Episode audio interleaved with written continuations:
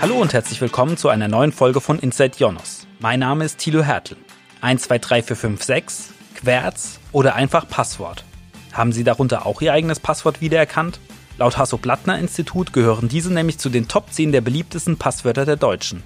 Aus einer aktuellen Umfrage im Auftrag von web.de geht auch hervor, dass 57% der Deutschen ein und dasselbe Passwort bei mehreren oder sogar bei allen Diensten verwenden. Dass dies das Risiko von Passwort- und Identitätsdiebstahl deutlich erhöht, liegt auf der Hand. Wir nehmen nun den Weltpassworttag, der jeden ersten Donnerstag im Mai stattfindet, zum Anlass, um über den verantwortungsvollen Umgang mit Passwörtern, Passwortmanager und Passwortgeneratoren zu sprechen und ob künstliche Intelligenz in diesem Zusammenhang eher Fluch oder Segen ist. Ich begrüße bereits zum zweiten Mal Arne Alisat, mit dem ich bereits zum 50. E-Mail-Geburtstag gesprochen habe. Er ist Head of Product Management Platform Services bei den meistgenutzten deutschen E-Mail-Anbietern Web.de und GMX. Hallo Arne. Hallo Thilo, freut mich, dass ich nochmal hier sein darf. Nehmen wir mal an, ich nutze ein Passwort, das aus meinem Namen oder dem Namen meines Haustiers und meinem Geburtsjahr zusammengesetzt wird.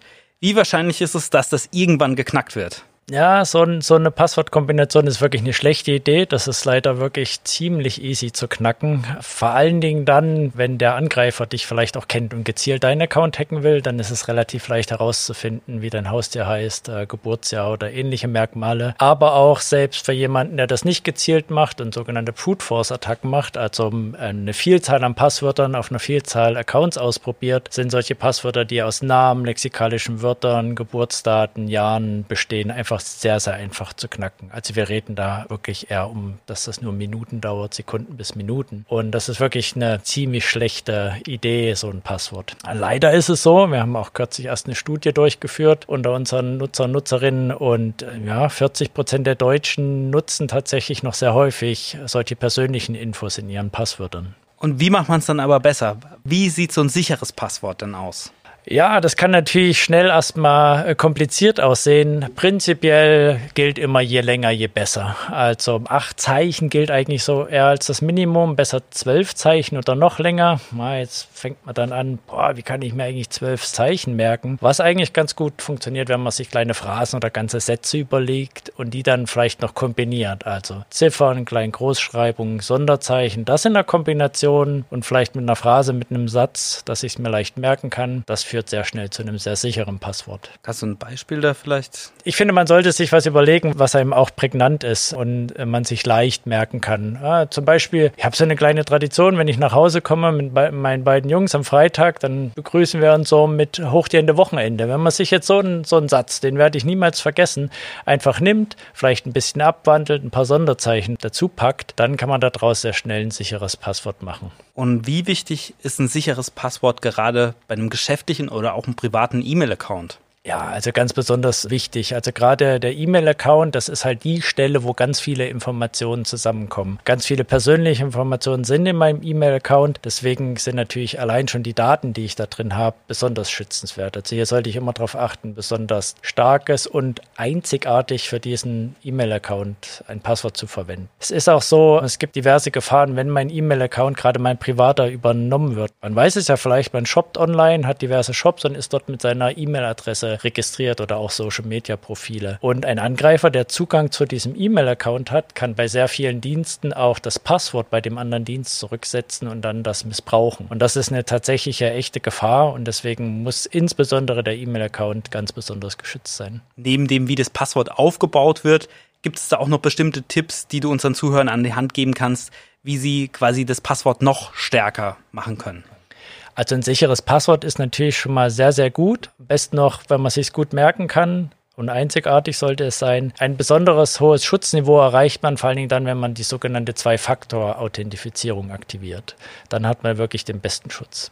Und was versteht man unter Zwei-Faktor-Authentifizierung? Kannst du es kurz erläutern? Ja, das steckt so ein bisschen im Namen zweiter Faktor. Also ich brauche neben dem Passwort, was ich kennen muss, noch eine zweite Methode, wie ich beweise, dass ich wirklich jetzt Arne bin und mich in meinem E-Mail-Konto anmelden kann. Da gibt es verschiedene Sachen, die man vielleicht kennt von seiner Bank oder von anderen Diensten, dass man zum Beispiel eine SMS mit einem kurzen Code bekommt und den nochmal eingibt. Das ist einfach nochmal ein zweiter Kanal. Die SMS landet auf meinem Handy, dann kann ich das eingeben. Noch sicherer als SMS sind andere Methoden, wo man zum Beispiel über eine spezielle App auf seinem Smartphone eben diese Codes generieren kann. Das muss man dann einmal einrichten, zum Beispiel auch bei web.de oder GMX kann man das aktivieren. Mit der App richtet man das ein, scannt kurz einen QR-Code ab bei der Einrichtung und dann wird halt immer ein individueller Code generiert, der ein paar Sekunden gültig ist und damit kann ich nochmal bestätigen, dass jetzt ich der Arne bin und mich hier anmelden möchte. Noch sicher, insbesondere auch im Finanzsektor bei Banken, gibt es manchmal noch die Mehrfaktor-Authentifizierung, sodass noch weitere Faktoren zum Trage kommen. Zum Beispiel ein Passwort, ein PIN und noch ein weiterer Faktor über die App. Im E-Mail-Bereich ist das relativ selten zu sehen. Aber auch hier gibt es eben Entwicklungen, wie man es vielleicht auch schon äh, von manchen Diensten kennt, dass man über mobile Apps eben nicht eine Nummer eingeben muss, was ja auch wieder eine gewisse Komplexität oder Fehleranfälligkeit für den Nutzer äh, beinhaltet, sondern dass man das über einfache Bestätigung macht. Die Bestätigung über die Smartphones ist auch relativ sicher, weil der Anbieter das auf mein Smartphone notifizieren kann. Also der sagt halt, hey,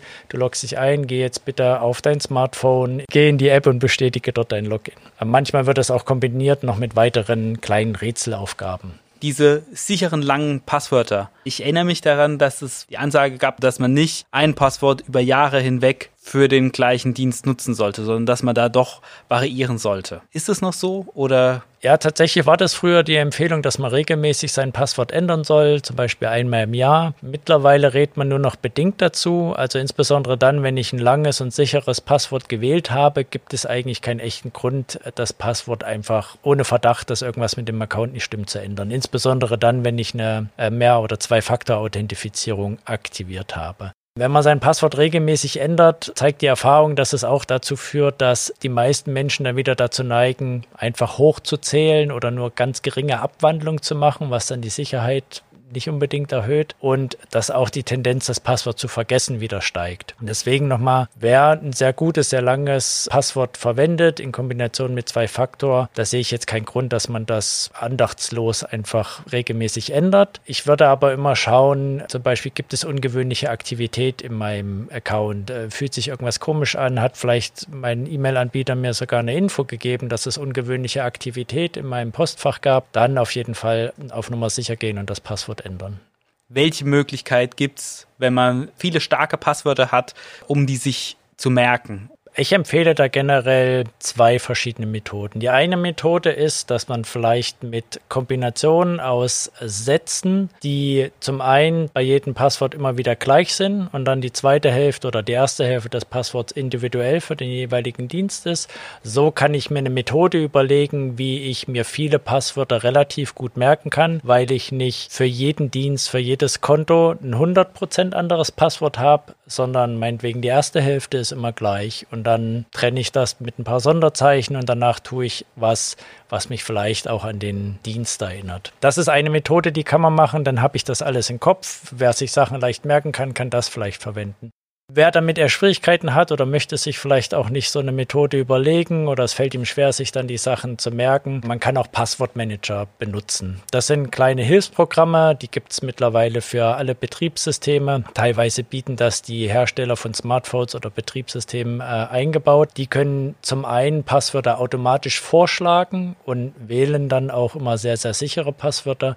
Und zum anderen merken die sich eben für meinen Account auf dieser Webseite das Passwort und und können das auch automatisch ausfüllen und mit einem Klick kann ich mich dann im Grunde anmelden, weil das Passwort gespeichert ist. Was man vielleicht noch sagen kann, bei Passwortmanagern hat man ja dann die Herausforderung, ich habe vielleicht einen PC, ich habe vielleicht auf Arbeit noch ein Gerät, ich habe ein Smartphone und möchte die Passwörter überall haben. Manche Passwortmanager bieten die Möglichkeit, die Passwörter zu synchronisieren. Da muss man dann eben sich bewusst sein, dass zwar verschlüsselt, aber die Passwortdateien sozusagen bei dem Dienstanbieter liegen.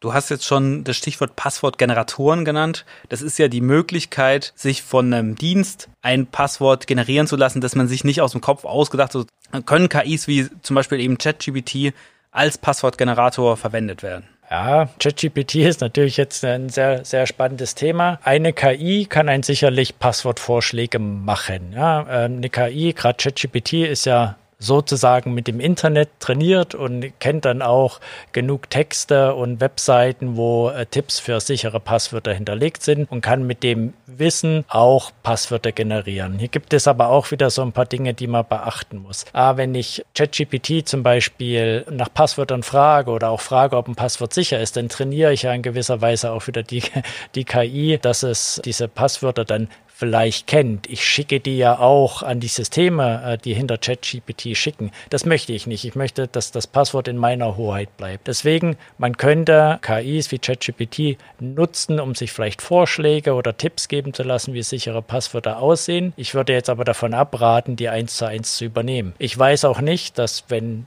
du der KI die gleiche Frage nach dem sicheren Passwort stellst wie ich, könnten wiederum sehr ähnliche oder im dümmsten Fall sogar die gleichen Passwörter bei rauskommen. Das will ich vielleicht nicht unbedingt. Oder wenn ich frage, nenne mir das Passwort von arne.web.de. Das wäre natürlich der Worst Case, wenn die KI dann auch noch das Passwort, was ich vielleicht mal äh, da habe generieren lassen, ausspuckt. Das ist wiederum jetzt eher unwahrscheinlich, äh, so ein Szenario, weil das zwar den Kontext kennt von meinen Konversationen, aber jetzt nicht synchronisiert zwischen unterschiedlichen Konversationen. Aber du sprichst natürlich einen Punkt an hier. Die KI wird ja bei den gleichen Prompts sehr ähnliche Antworten im besten Fall äh, wiedergeben. Und man muss auch echt aufpassen. Ich habe das mal ein bisschen ausprobiert, habe gesagt, hey, mach mir mal eine Liste von zehn sicheren Passwörtern. Ja, und dann kommen da sehr sichere Passwörter dabei raus, augenscheinlich, die sehen nach äh, zufällig aus, nichts, was ich mir merken könnte. Und dann sagt, na, mach's mal ein bisschen einfacher. Mach mal welche, die ich mir leicht merken kann. Und wenn man dann so ein bisschen fragt, dann sieht man, dass die Muster auch wieder super einfach werden. Und am Ende des Tages hatte ich dann irgendwie zwei Wörter, zwei lexikalische Wörter und äh, eine Jahreszahl, was wiederum auch wieder leicht zu knacken ist. Also man muss wirklich ein bisschen aufpassen, was man da macht. Eine wesentlich sichere Methode ist, jetzt komme ich zurück zu den Passwortmanagern, die haben echte Zufallsalgorithmen drin und die managen das für mich. Das heißt, ich muss es mir nicht merken, sondern die kümmern sich darum und ich kann es dann ähm, automatisch bei der Anmeldung einfügen. Jetzt nochmal konkret, wie sicher sind von KI oder allgemein automatisch von den Passwortmanagern generierte Passwörter im Vergleich zu von Menschen erstellten Passwörtern? Ja, wenn man ChatGPT fragt, mach mir mal Vorschläge für sichere Passwörter, dann ist die Wahrscheinlichkeit recht hoch, dass da sicherere Passwörter rauskommen, als was vielleicht der Durchschnittsnutzer sich selbst überlegt hat. Das kann man schon sagen. Generell würde ich trotzdem davon abraten, die dann eins zu eins übernehmen. Man kann sich Tipps geben lassen und vielleicht kann man sie ein bisschen abwandeln, ein, zwei Ziffern oder Buchstaben oder ein Wort austauschen, sodass es halt nicht das von der KI generierte Passwort ist, was ich dann verwende. Würdest du sagen, dass die KI eher in die Richtung geht, dass sich die Leute dann doch sichere Passwörter generieren lassen, als eben wenn sie sich nur ein Lexikonwort ausdenken und das dann für alle Dienste benutzen? Ja, also wenn ich der KI die richtige Frage stelle, dann kann sie mir auch helfen, sichere Passwörter zu erstellen. Wie vorhin gesagt, ich würde das dann vielleicht nicht eins zu eins übernehmen, sondern leicht abwandeln, aber es kann mir eben eine sehr gute Hilfestellung auch geben, ähm, einfach ein paar Ideen zu generieren für sichere Passwörter, die ich dann verwenden kann. Das könnte man tun. Jetzt kommen wir nochmal auf die aktuelle Passwortstudie von web.de zurück. Nämlich auf der anderen Seite habt ihr da herausgefunden, dass 40 Prozent sich gar keine Sorgen darüber machen, dass die KI die Passwörter knacken könnte. Ist diese Ruhe denn berechtigt? Kann eine KI Passwörter knacken? Ja, natürlich könnte man eine KI trainieren, die versucht, äh, typische Passwortmuster zu generieren und kann dann mit solchen Listen auch wieder Brute Force ähm, Angriffe fahren. Ich denke, ja, wenn jetzt viele Nutzer irgendwie mit sehr ähnlichen Prompts von der KI sich Passwörter generieren lassen, dann kann die KI eben mit diesen Prompts auch wiederum Listen ausspucken, wo ich dann schön Brute Force Angriffe mitfahren kann.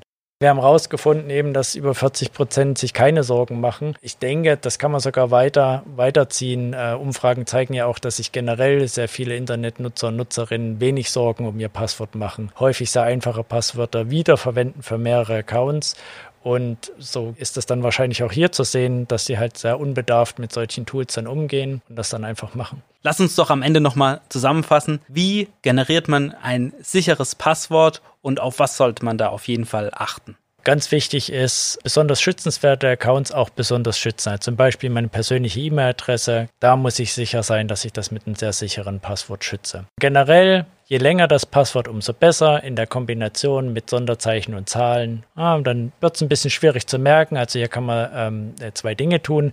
Zum Beispiel die Satzmethode, wo man sich eine kleine Phrase, einen Satz überlegt, den ein bisschen abwandelt, mit Sonderzeichen garniert und das dann verwendet. Oder man kann auch durchaus zu Passwortmanagern greifen, muss sich da halt vorher ein bisschen damit beschäftigen, welche Funktionalität brauche ich, ähm, welche Anbieter gibt es und sind vertrauenswürdig und da dann besonders darauf achten, ein sehr, sehr sicheres Passwort zum Verschlüsseln der Passwortdatei zu verwenden. Vielen Dank für das Gespräch.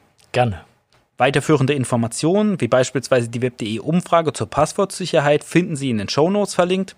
Ich hoffe, Ihnen hat diese Folge gefallen. Wie immer freuen wir uns natürlich über Fragen und Anregungen direkt im Kommentarfeld. Sie erreichen uns außerdem unter podcast.ionos.com und über unsere Social Media Kanäle. Vielen Dank fürs Zuhören und bis zum nächsten Mal.